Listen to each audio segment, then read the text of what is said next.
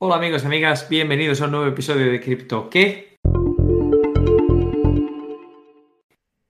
Hola Darío, ¿qué tal? ¿Cómo estás? Hola Luis, ¿cómo estás? Muy bien. Fíjate, hemos tenido pendiente un episodio del cual yo personalmente eh, tengo muchas ganas de hablar y sobre todo de preguntarte. Ha habido mucha polémica acerca de Ripple, el token XRP, y es un token muy curioso que ahora mismo está en el top 7, pero que en general ha causado un revuelo en el mundo cripto por su estatus en forma de qué es y si constituye un activo financiero que debe ser regulado o no, y cómo afecta esto al mundo cripto.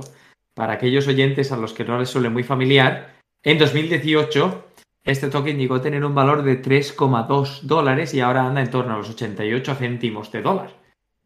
Uno de los más conocidos y populares. ¿Te suena familiar?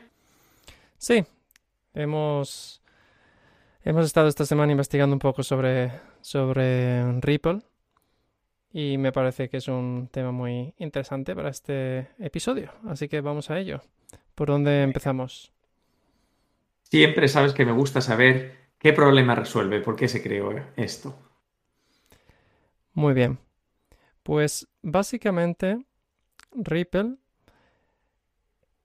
es un blockchain que, bueno, es una, una tecnología blockchain que intenta resolver el problema de cómo crear una red distribuida de pagos que sea segura, rápida y, entre comillas, descentralizada, ya veremos que eso no es una de las características fundamentales. Básicamente se trata de solventar los problemas para mover dinero o mover, eh, mover dinero de un sitio a otro, de un punto A a un punto B. Problema que, es un día, que hoy en día es un problema muy real en el sistema bancario actual. No sé si sabes cómo funciona el sistema bancario actual. Si yo que tengo un banco, o sea, yo en mi banco de Inglaterra quiero hacer una transferencia, por ejemplo, a Australia, ¿qué pasa ahí? A lo mejor nos puedes explicar un poco. Pues hombre, eh, a grosso modo hay un sistema internacional que se llama SWIFT que permite canalizar este tipo de comunicaciones y que fue inventado, si no recuerdo mal, en los 80 eh, para básicamente establecer un protocolo común con garantías de seguridad entre las partes emisoras y receptoras en materia de en qué forma, qué sintaxis, cómo nos vamos a comunicar, cómo voy a saber yo que tú eres una entidad de verdad que va a cumplir con la obligación y así puedo prepararme para recibir esos fondos. Porque en el fondo, bancos hay muchos y países hay muchos. ¿Cómo vamos a saber que el banco que manda es un banco real y cómo vamos a saber que esta operación en sí es una operación que debe ejecutarse. Pues este sistema, a muy grosso modo descrito, garantiza una, una entidad que se llama Swift. Pero cuando digo que fue diseñado en los 80, prefiero que opera todavía como cuando fue diseñado en los 80. Está distribuido con tres distintas eh, bases de datos en Estados Unidos, Holanda y Suiza. Y tarda una serie de días en ejecutar una transferencia para asegurarse de la adherencia a estos protocolos. Exactamente. Y voy a tomar algunas de las cosas que has eh, mencionado. La primera de ellas, que tarda varios días o que puede tardar varios días. ¿Por qué tarda varios días? Es porque tiene que pasar a través de distintos puntos intermediarios y en cada intercambio se tiene que asegurar y se tiene que validar que la transacción es correcta, que no, ha habido ningún tipo de fraude, etcétera, porque imaginemos qué catástrofe sería si de repente yo he enviado dinero a Australia, pero mi dinero no se ha enviado, sigue en mi cuenta y de alguna forma la persona que supuestamente lo tenía que recibir en Australia le sale como que lo ha recibido también. Bueno, para nosotros no sería ningún problema, pero para los bancos a lo mejor no les gustaría demasiado. Entonces, este em, en los sistemas eh, bancarios actuales existe este problema de la lentitud de la transferencia, que la tecnología blockchain y en particular el protocolo propuesto por, por este blockchain, em, RippleNet, puede resolver y puede permitir estas transferencias en temas de segundos. estamos hablando de que una transferencia media en, en Ripple puede tardar alrededor de 4 segundos, que es mucho mejor que días. ¿Y cómo hace esto? Y en, materia de, en materia de coste, antes de que entres a cómo hace esto, en materia de coste, ¿qué tal es? Porque mi banco me cobra entre 3 o 4 euros por cada transferencia nacional, más porcentaje. Sí, en materia de coste, en materia de coste es bastante favorable, porque básicamente Ripple no tiene no tiene fees, no tiene mm, tasas. Esto no es 100% cierto, pero casi. Existen una pequeña parte de, de Ripple, es una milésima que se destruye en cada transacción, pero esto es una forma mm, de, que tiene la red de evitar que los participantes, por el hecho de ser tan económico, digamos, pudiesen generar tal cantidad de, de transacciones que congestionasen la, la red. Vale, pero entre 4 euros y una milésima parte de un centavo, me quedo con una milésima parte de un centavo. Esa parte me gusta, suena bien. Lógicamente. Em, interesante es, bueno, que también has comentado sobre el número de bases de datos ¿no? que existen en este sistema bancario actual. No sé si has dicho tres, da igual el número, pero el caso es que existen bases de datos. Y esto me gusta a mí a veces me gusta imaginar el blockchain como una base de datos, porque al final, si lo piensas, es fácil entenderlo así. Es, información almacenada. lo que pasa es que es una información que está almacenada de una forma distribuida. Es decir, hay distintos ordenadores o servidores que tienen esta información. Y bueno, em, quizá lo interesante, bueno, lo interesante, lo que no hemos comentado es que el protocolo de Ripple intenta resolver tres problemas técnicos que existen en las redes distribuidas de pagos con tecnología blockchain. Una es eh, exactitud, correctness. Otra es el acuerdo o agreement. Y la tercera propiedad es utility o pues cuán, cuán útil es el sistema. Entonces, em, hasta aquí bien, imagino. Hasta aquí bien, todo sencillo, todo fácil. Es una proposición interesante. Tengo curiosidad de saber cómo resuelve esos problemas y en general cómo funciona. Vale. Quizá introducimos muy brevemente qué es cada una de estas tres propiedades.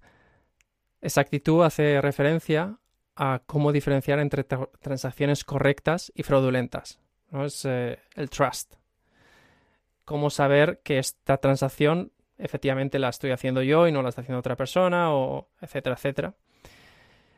Pero la, exactitud no te garantiza el, no te garantiza el que soluciones el problema que comentábamos antes del, bueno, que se llama el eh, double spend, que es el problema del gasto doble en el que debido a estos a, estas, a estos procesos de acuerdo, de agreement entre, entre pues, el banco emisor, banco receptor y todos los intermediarios que hay, que se pueda producir cualquier tipo de problema ahí.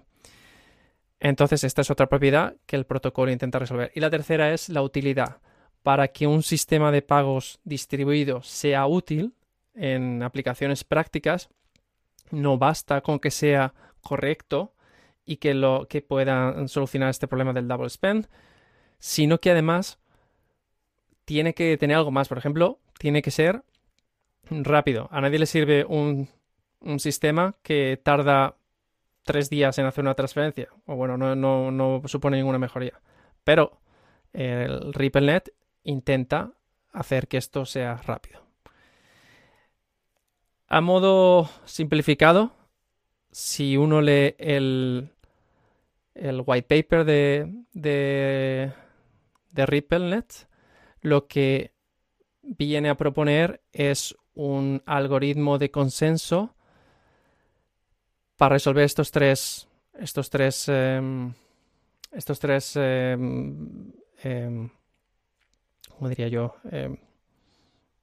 Challenge tecnológicos del blockchain. Retos. Estos retos tecnológicos, gracias. Lo que se suele llamar cómo diseñar un sistema distribuido que sea tolerante a la falla bizantina. Que no sé si has oído lo que es una falla bizantina. Creo que lo hemos comentado cuando comentábamos los distintos métodos de validación. El, asunto de los generales bizantinos atacando una ciudad. Si se ponen de acuerdo, tienen éxito y si no, no. ¿Estoy en lo cierto? Exacto. O sea, si hay varios implicados en una, en una operación que tiene que ser ejecutada de manera conjunta. Sí, es tipo el dilema del prisionero, vamos si, los, si todos los agentes en el juego contribuyen, pueden lograr el objetivo, pero si no contribuyen, no tienen forma de, conseguir el objetivo, ¿correcto? Exacto.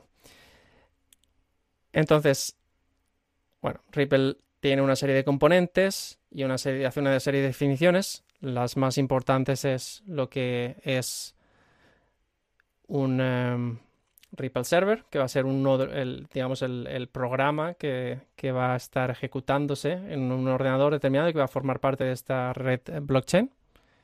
Luego tiene el concepto de, ledger o libro de cuentas y que es, digamos, es lo que almacena el estado de el estado de, la red en el sentido el estado de las cuentas, etcétera. Em, esto lo hace bueno, el estado de las transacciones, para ser más, más exacto.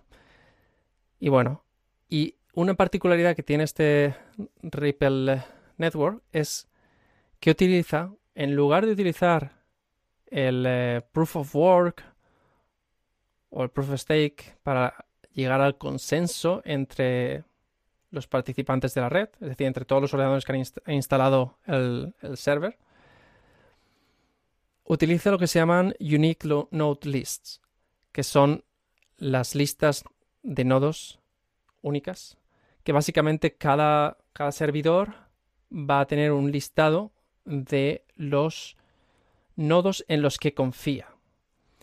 Y para llegar al consenso, eh, va a haber una serie de rondas en las que se votan. Por ejemplo, si hay una transacción que se propone a este blockchain, digamos que, bueno, alguien ha, hecho una transacción, los nodos van a tener que votar y van a tener que llegar a un 80% de, de consenso, es decir, vale, si 80 es como la mayoría, ¿no? La mayoría, mayoría absoluta en la, en la que sería 80%. Es, es el límite. Si el 80% están de acuerdo, entonces el nodo se el, eh, el bloque se añade. Exacto. Y se supone que si tú pones nodos en distintos países del mundo operados por distintas empresas, etcétera, o lo que se supone que las probabilidades de que los nodos se pongan de acuerdo para participar en esta votación y hagan, digamos, un complot y hagan una votación fraudulenta, por así decirlo,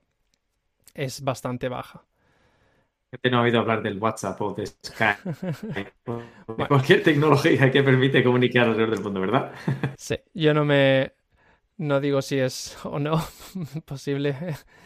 Eh, Dos preguntas.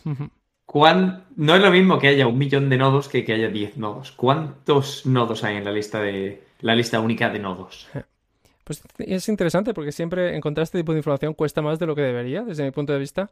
Pero según lo que hemos leído, ahora mismo hay en torno a 35 nodos validadores. Eh, un inciso en la Ripple eh, Network hay dos tipos de nodos. Los nodos que se dedican a validar las transacciones, que son los nodos validadores, y otros nodos que se llaman tracking nodes, que básicamente sirven para comunicar el estado eh, de la red y sirven como endpoints para los participantes que quieren hacer transacciones, etc. De alguna forma también mm, son los que se encargan de, de recibir las transacciones y luego proponerlas a la red y luego los nodos validadores tendrán que proceder a ponerse de acuerdo votando y validando. Em, en estas, em, e, estos nodos validadores son, según hemos visto, 35.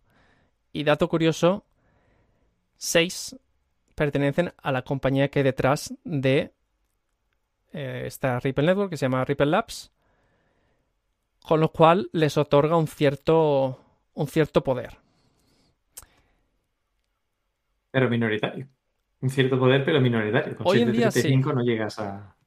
Hoy en día sí, pero también es cierto que cuando esta red se puso en marcha, había una gran, un gran porcentaje de estos validadores que eran propiedad de Ripple Network. ¿Cómo te haces un validador? Básicamente, tú puedes ser un validador, pero si las, los otros nodos validadores no te tienen en su lista de nodos únicos, tu voto va a servir para poco. Básicamente, tu voto cuenta si, si hay nodos validadores que, piensan que tu, noto, que tu voto es válido. ¿Vale? Entonces, en su día se formó una especie de, club donde estaban los nodos validadores de, Ripple Labs y luego pues los que ellos fueron añadiendo a su lista de nodos confiables. Entonces, por esto eh, ha tenido tanta crítica con respecto a la descentralización. Es decir, bueno, no, es uno de sus mayores, una de sus mayores preocupaciones. Es descentralizada, pero entre amigos. Algo así, sí. Exacto. No se puede decir que, no sea descentralizada, porque al final. Bueno, se puede decir que es distribuida, desde luego. Es, al final es, una, es un ledger distribuido. Existen esta información se comparte entre distintos nodos que existen en distintos sitios del, mundo y eso no, hay duda. Pero en cuanto a, descentralización, normalmente uno, tiene interés en saber, por ejemplo, gobernancia, cuánto poder tiene una empresa determinada en hacer lo que quiera con la red. Y en ese aspecto, pues hay, ciertos reparos. Dos preguntas. Bueno, uno es una observación. No sale mal la cuenta mental. 6 entre 35 sale a un 17 con algo por ciento. O sea que dentro de lo que cabe, los otros eh, nodos se pueden poner de acuerdo y aprobar incluso sin los eh, nodos de Ripple. Claro, pero ¿Y si esos nodos son amigos también de Ripple? O sea, eso no lo, sabemos. Porque, han tenido que formar, han tenido que, llegar a. O sea, en algún momento los nodos que tenía Ripple tienen que haber dicho, ah, vale, estos vamos a agregarlos a nuestra red de, nodos. Eh, perdón, a nuestra lista de nodos única. Sí, sí, te damos la tarjeta VIP, pasa, eres miembro del club de campo. la segunda observación es, no has mencionado nada de minado, has mencionado bloques poniéndose de acuerdo. ¿No hay minado en el Ripple? Esto es una, cuestión muy interesante, de hecho. Esta, esta blockchain no tiene minado, ¿no? Porque el minado es el proceso que, digamos, tiene, tiene las redes como, como la de Bitcoin para incentivar que los nodos, digamos, participen y dediquen sus recursos a, validar transacciones. En Ripple no existe este concepto del proof of work. No hay un coste exagerado por, o sea, no hay que resolver ningún problema computacional. Básicamente, si tú formas parte del club, puedes tomar decisiones. O sea, es, como una especie de comité. Entonces, no recibes, no recibes tokens por participar en el proceso de validación. Y esto es, una, esto es muy curioso porque a priori te preguntas para qué quiero yo ser un nodo validador si no me van a pagar. Y esa pregunta me la he hecho yo también. Y lo cierto es que no tengo una respuesta clara. Lo que he leído es que mm, básicamente a ti te interesa ser un validador si de alguna forma tienes interés en, eh, en hacer uso de la, de la, red para los pagos distribuidos. ¿Vale? ¿Por qué? si tienes interés en la moneda, puedes convertirte en un validador y entonces tienes carne en el juego, como quien dice. Claro, básicamente, si tú tienes, imagínate que, eres un banco y que empiezas a usar em, eh, Ripple para hacer transferencias internacionales porque te resuelve ciertos problemas que antes tardabas mucho. O te pones, por ejemplo, imagínate, Santander. Santander es un ejemplo, por la información en la página web de Ripple, que, usa su, su plataforma. Em, imaginemos que, Santander eh, tiene que hacer transferencias frecuentes a otro banco, que no sabemos cuál es, Banco X. ¿Puedo, puedo hacerlo en, manera, en materia interna. Santander Estados Unidos, Santander Reino Unido y Santander España, por ejemplo, se puede mandar dinero así tal cual, evitando ningún tipo de... Sí, claro, o sea, al final sí, sí, pero bueno, no sé si eso es, no sé si eso es tan útil o no para dentro de una misma empresa. Pero imagínate muchos bancos que tienen que hacer transferencias todos los días. Y dicen, no, no queremos estar pagando las eh, fees que hay por hacer uso de este Swift, etc. Entonces vamos a usar Ripple para poder hacer todas estas transferencias y al final, básicamente, cuando tú haces estas transacciones es como es como ponerte de acuerdo, es como si todos decimos ahora, vale, ahora el, dinero del Monopoly es el que vale, ¿vale? En todo el mundo. Y nos enviamos dinero de Monopoly por cartas, ¿no? Pues básicamente el, token XRP se puede utilizar un poco a, modo como si fuese el dinero del Monopoly. Y entonces en, todos, los, en todos, los, todos los bancos que se pongan de acuerdo en, usar esto, pueden hacer transferencias rápidas. O sea, estamos hablando de estos cuatro segundos, que es muy, muy fácil. Y digamos, ya tienen, la, tienen una plataforma. Eh, no tienen que desarrollar ellos una tecnología nueva, no tienen que usar este Swift, etcétera. Podrían utilizar esto para, hacer este tipo de, transacciones. Por eso se llama una red distribuida de pagos. No tiene por qué solo. No tiene por qué ser bancos, puede ser cualquier, cualquier participante de, en este tipo de operaciones. Pero imagínate el potencial que tendría, y ahora me pongo el gorro de eh, innovador, si tú eres un banco y le dices a tus clientes, puedo hacer transferencias internacionales en cuatro segundos y tú no te tienes que preocupar de nada. Yo como banco recibo el dinero donde quiera que estés, en dólares, compro Ripple, lo mando, en cuatro segundos lo recibe el destinatario, cambia dólares y lo ofrece en la cuenta del destinatario. Es una experiencia del cliente única y encima te puedo cobrar más fees por hacerlo más rápido y tengo que pagar menos fees al sistema. O sea, desde el punto de vista banco, es una ganancia total. Sí, imagino que habrá otras complicaciones, pero, pero sí. Y bueno, hay que comentar una cosa. En eh, Ripple está el token de la red, que es el XRP, pero también permite que, mm, así, así como, como en Ethereum pueden existir otros tokens, también se permite que, que bueno, particulares o participantes de la red emitan sus propios, propios tokens, que se llamarían, digamos, EOs. no sé lo que significa, pero significa, se llama I owe you. Sí. I owe you. Ah, mira. es como te debo. pues gracias por este apunte, porque mira, podría haber tirado ahí media hora intentando entender, pero no. I owe you, exacto. Entonces, un banco podría ponerse de acuerdo con otro banco y decir, no vamos a usar XRP, vamos a usar IOU. IOU. y digamos, eh, emiten su propio IOU entre ellos. Y, y nada, y se gestionan con estos. El tema es que si deciden esa opción, entonces ahí mm, la red no te va a garantizar que, que ese IOU se vaya al final a consolidar en algún momento dado. Es decir, estás emitiendo deuda que, y estás diciendo te voy a pagar esto, pero si, por ejemplo, luego tú te vas en bancarrota y el otro no ha recibido eso, pues adiós. Mientras que si tienes XRP, eres parte de todo este sistema. Es como si efectivamente sabemos la cantidad de dinero de Monopoly que hay y yo te envío esto y tú ya tienes ahora más dinero de Monopoly que yo, ¿sabes? Es, eh, Déjame asegurarme de que lo he entendido. XRP es básicamente moneda y si lo mandas es como mandar moneda. Pero un IOU es tipo un pagaré con la garantía del que lo manda. y lo, le puedes cambiar el nombre, por cierto, para que no se me llame IOU y se llame BBVA o BBVA, como dicen. Sí, sí, sí. O sea, digamos que tú crearías tu propio, tu propio, tu propio token. Yo podría hacerte uno para ti, ¿sabes? Y aquí nos enviamos. Pero ahora de que llegara el Luis Token. Exacto. Y bueno, eso era un apunte con respecto a esto. Y lo que comentábamos antes, ¿por qué te interesaría eh, participar como validador? Bueno, pues si tú eres uno de estos actores que dependes mucho de esta red para hacer tus operaciones diarias y digamos tu, tu negocio de alguna forma está siendo soportado por esta tecnología, a lo mejor quieres asegurarte que eres parte de esos nodos validadores para, digamos, asegurar el buen funcionamiento, poder participar en las validaciones y así contribuir a que la red opere de forma correcta y no fraudulenta. Tengo dos preguntas que hemos cubierto por encima, pero que no hemos indagado y que me traen curiosidad.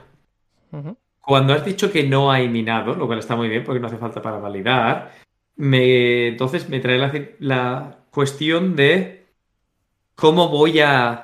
cómo funcionan las tokenomics, cómo entran los tokens a circulación, cómo se emiten nuevos tokens. Correcto. Muy bien, pues básicamente no hay nuevas emisiones. Se crearon, en el momento en que se creó la red, se crearon 100 billones de XRP. Billón arriba, billón abajo. ¿Cómo? Que me hace gracia. Vamos a crear 100 billones. Sí, ya está. 100 billones es todo lo que hay. Bueno, y de estos 100 billones se pusieron en circulación unos cuantos. Digamos, hoy en día hay aproximadamente un 46%, creo que leíamos, en circulación. 46,2, sí, 46,2 estoy mirando ahora.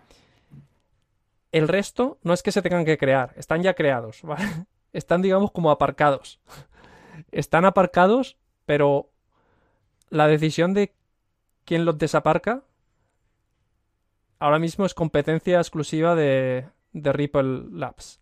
O sea, no hay, como en otros blockchains, mecanismos para que la gobernanza, gobernanza se, sea descentralizada en base, por ejemplo, a cuánto token tengas tú. No hay, no este tipo de votos en plan, ahora votamos y tomamos esta decisión, si vamos a emitir más, más, eh, más moneda o no, etcétera, etcétera. No.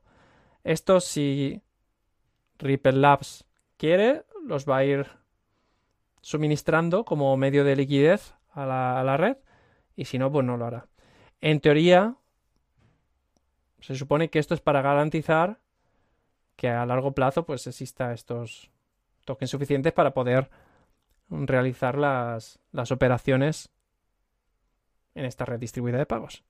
Pero, como es propiedad de Ripple Labs, pues es otro de los puntos, es otro de los puntos por el cual se suele criticar y se suele decir que, que este es un blockchain con una gran dosis de centralización. Es curioso porque, si lo entiendo bien, eh, Ripple Labs está sentado encima de 55 billones de dólares, billón arriba, billón abajo, teniendo en cuenta que la capitalización actual son 41 billones de dólares. No, 46 billones de tokens emitidos a 88 céntimos. Vale, la matemática a buena pluma. Luego esto me trae otra curiosidad, porque este tipo de gobernanza y este tipo de promesa en materia de una compañía facilitando este tipo de transacción puede. Esto se puede entender como un. como otro tipo de operación financiera un poco más clásica y tradicional que debe ser regulada. ¿No? Así es. Eh, creo que has comentado al principio del episodio sobre la polémica que. Bueno, polémicas en las que ha estado envuelta Ripple efectivamente hay, hay una serie de, de regulaciones en torno a lo que en Estados Unidos se conocen como securities. A lo mejor tú sabes el término en español. es una buena pregunta. Ahora mismo te diría que es un activo financiero, pero voy a mirar exactamente qué me dice Google en materia de traducción. Bueno, básicamente lo que ocurre es que si, bueno, en el tema del blockchain, cuando una compañía está haciendo sus primeros pinitos y, digamos, tiene una propuesta nueva y quiere financiarse, normalmente hace lo que se suele llamar un initial coin offering, que hemos hablado en otros episodios. Eh, y básicamente dice, bueno, yo voy a poner estos tokens a la venta a este precio y espero que participéis. y, de esa forma, y de esa forma ganan liquidez. Pueden contratar ingenieros, eh, eh, gente de marketing, etcétera, etcétera, etcétera. Dale ahí el proyecto, Sí, exacto. Entonces, este tipo de este tipo de inversiones están reguladas en los distintos países. Y especialmente en Estados Unidos tiene una regulación muy fuerte y un organismo que se encarga de monitorizar todos, todas aquellas em, todas aquellas ¿cómo operaciones si quieres. Sí, todos aquellos procesos en los que se intenta digamos financiar una, una empresa o un proyecto y asegurarse que cumplen con una serie de normas. Esto a fin de proteger a los inversores, ¿vale?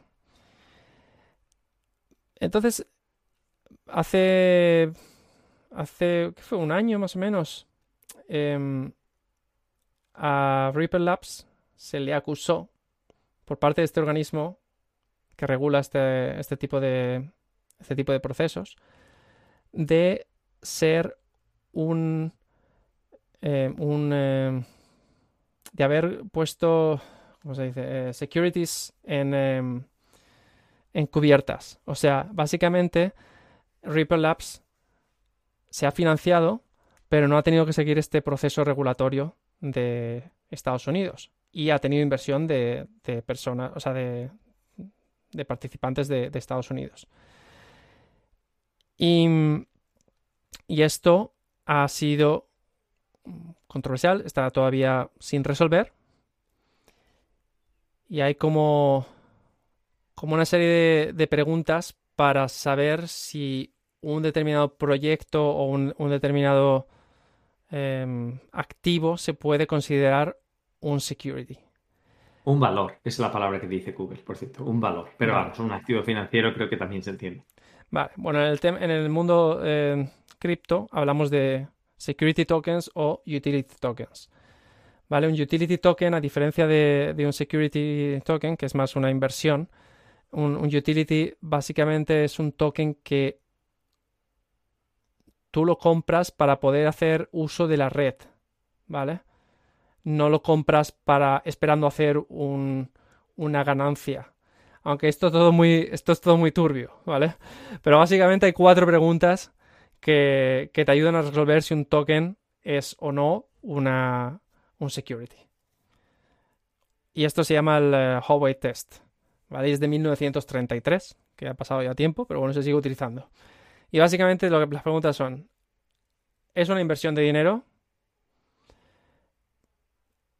Hay, una hay como, como una... ¿Se espera que haya una ganancia en esta inversión? Se está invirtiendo dinero en una corporación o en un proyecto? Y la cuarta pregunta es, ¿se espera ganancia a raíz del esfuerzo de una corporación o empresa que no somos nosotros? De otros, vamos. Sí, de otros. Y entonces, si las respuestas a estas cuatro preguntas es que sí, entonces se supone que es un security. ¿Vale? Y no un utility. Y esto es un, eso significa eh, que tienes que cumplir con estas normas. Y si no cumples, te pueden multar, que es básicamente lo que, está lo que puede suceder con, con Ripple y que no sabemos ahora mismo si va a pasar o no. Esto... Claro, desde este punto de vista, ¿tú cómo ves a Ripple? Tú personal, imagínate que te pones el gorro del SEC. ¿Tú lo ves como un token de utilidad para poder utilizar la red? Eh, yo sinceramente no me quiero pronunciar porque la verdad es que mi conocimiento en materias eh, económicas... Es que te salvas el riesgo de quedar mal, ¿eh? porque si luego sale en medio año la sentencia y dicen, ah, pues mira, resulta que, sí que era un security y tú sales aquí diciendo que no, vamos a quedar un poco mal. Ya. Pero sí que podemos, eh, podemos intentar responder a las preguntas. o sea, cuando salió esto, ¿requería un, una inversión de dinero? Sí, sí. Las personas que participaron y compraron los primeros tokens, desde luego, invirtieron dinero. ¿Compraron e, estas, estas eh, personas o participantes, hicieron esa inversión esperando sacar alguna ganancia? Muy seguramente. No pones tu dinero en un sitio si no esperas una ganancia. ¿Está siendo realizado esta inversión en una compañía en particular? Sí, en el momento en el que, en el que, en el que esto sucedió, que estábamos hablando que la gran mayoría de, la red estaba, digamos, controlada por Ripple Labs, desde luego es una inversión en una empresa. Pero tú en realidad inviertes en la red en sí. Sí, pero al final es la empresa que se financia a través de tu inversión. Y la última pregunta, si haces una ganancia, ¿va a ser derivada del trabajo que esta Ripple Labs haga? Y ahí también, o sea, ahí podría ser un sí, podría ser un no. Podría ser un sí porque al final, bueno, sí, es Ripple Labs que está desarrollando el protocolo, ellos han puesto, digamos, los desarrolladores, son los que desarrollan estos nodos, etcétera. Y al ser los que controlaban un gran porcentaje de la red, también son, digamos, los que tenían voz y canto. Con lo cual, son ellos que determinaban si, por ejemplo, sacaban una nueva versión de, del software que se instala para, el, servidor, eh, pues son, son ellos que, controlan este trabajo. Y en función de su éxito vas a tener tu ganancia. Entonces, desde este, si uno lo puede... Que me ponga, déjame que me ponga el gorro de la otra parte. Porque yo lo veo de manera un poco distinta a la tuya y quizás sea interesante tener los Ah, no, no, no, yo te estoy diciendo simplemente una posible forma de leer. no te estoy diciendo que sea la que yo crea, ¿eh? Está bien, es, es, correcto. Yo veo otra interpretación, por ejemplo, cuando, cuando se accede a comprar XRP, lo que veo es, como usuario, yo quiero utilizar la plataforma. Yo no estoy haciendo una inversión con objetivo obtener rédito o el esfuerzo de otro. Yo quiero simplemente mandar dinero de A a B por eso compro token. A mí no me interesa, no me interesa en sí, no lo hago con materia especulativa, lo hago para utilizar los servicios a los que puedo acceder. Eso es una, eso es una parte interesante. Y luego, lo del beneficio en sí, cuando inviertes en blockchain, en esta tecnología, la esperanza de beneficio es una, es una buena pregunta. No creo que se deba asumir que todo aquel que entra en este mundo lo haga por esperar un beneficio monetario. Lo sabrá que, que quieren utilizar la tecnología subyacente porque les parezca una buena idea y una manera de resolver el problema. No, o sea, igual el caso del Ripple es, vale, es más atado al mundo de los pagos y las transacciones, pero si pienso en otras monedas, puedes hacer un uso práctico de su utilidad. Por ejemplo, en Arwave es una manera fantástica de almacenar y la podrías utilizar en múltiples maneras súper interesantes. Por eso me parece que se puede desconectar y puedes hacer, en mi opinión, veo el, la utilidad de la red. Exacto, o sea, al final, y esa es la interpretación que hace seguramente Ripple Labs, y así es como lo van a defender. Veremos lo que pasa. Em, yo creo que el gran problema que tiene es relativo a esta, a esta medio centralización. O sea, al hecho de que efectivamente Ripple Labs tiene mucho peso en, en digamos, esta red. Porque las mismas preguntas, si tú las podrías aplicar a cómo se financió Ethereum eh, al principio, y es posible que ese modo de financiación efectivamente fuese, pudiese ser clasificado como, como que, fuese un security, pero hoy en día está tan descentralizado que no podrías considerar que, o sea, aparte, ¿a quién, a quién denuncias? O sea, no hay, ahí la red está realmente descentralizada, ¿sabes? No, no puedes el punto ahí además es que se crean nuevos tokens con el minado. Aquí, como ya están todos creados y están ahí esperando en una cuenta de escrow, no deja de, ser una cuenta en materia de en manos de Ripple Labs que puede liberar cuando les dé la realísima gana. Se ve, el, se ve el punto de la centralización. Y encima es una empresa para añadir. O sea que puede haber expectativa de beneficios según como lo ves. O sea que es un caso así eh, eh, un poco medio medio. Se puede entender la polémica. Sí. Por ejemplo, Ethereum en este caso era una organización eh, sin ánimo de lucro, creo recordar, cuando, cuando se llevó a cabo el, proyecto. O sea que este es todo bastante diferente y bueno, ya el número de, nodos que existe en la red de Ethereum en comparación con esto es, eh, es muy diferente. Así que creo que la diferencia es clara. Sí, fenómeno. Y bueno, entonces, eh, no sé, para, para resumir, quizá mm, dejemos Simplemente el hecho de que es una red de pagos distribuida que puede proporcionar una solución a problemas reales de cómo transferir, cómo hacer operaciones entre distintos, distintas entidades o participantes. Una red distribuida. Y mm, que tiene esta, esta parte negativa, que tiene una cierta centralización en términos de que gran poder está en manos de Ripple Labs, o al menos así se entiende. Y eh, bueno, que a diferencia de otros criptos, pues no hay que minarlo, lo cual permite también que, se, que, la red pueda operar de forma muy rápida. Por eso eh, una de sus prioridades era la utilidad de la red, y al ser muy rápida es muy útil. Y que ahora mismo no se sabe qué va a pasar, si Ripple eh, Labs puede ser, puede ser de, condenada o no. Ya veremos. Porque en realidad, si, si, fuera clasificada como un security, lo que pasa entonces es que tiene que estar sujeta a mucha más regulación y esto se convertiría en un poco ineficiente, ¿no? Bueno, es que al final esto también está muy, estaría por ver porque realmente la, la red puede funcionar sin la asistencia de Ripple Labs. Lo que pasa, no sé cómo, no sé cómo se produciría ese desbloqueo de los tokens que están ahora mismo en ese scroll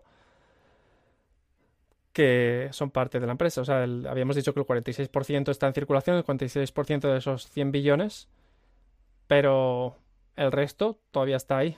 Imagino que al final lo que podría pasar es que el, eh, bueno, la empresa en sí podría tener que pagar una multa, pero eso no quiere decir que la tecnología tenga que morir, porque al ser una tecnología distribuida, eso depende de que los operadores, las, digamos, los servidores que tienen este Ripple Server, que sigan operando o no.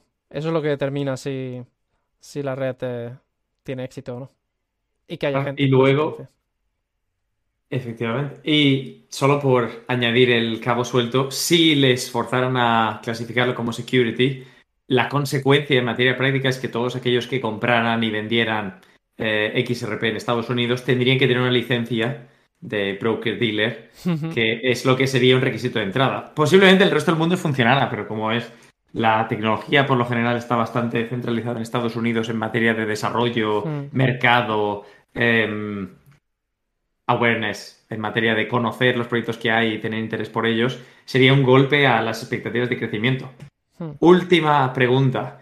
¿Conoces de algún proyecto en la actualidad de utilización práctica de Ripple? ¿Conoces algún producto hoy día que podemos decir, vale, pues esto es la utilidad práctica que, que hace esta entidad o este agente?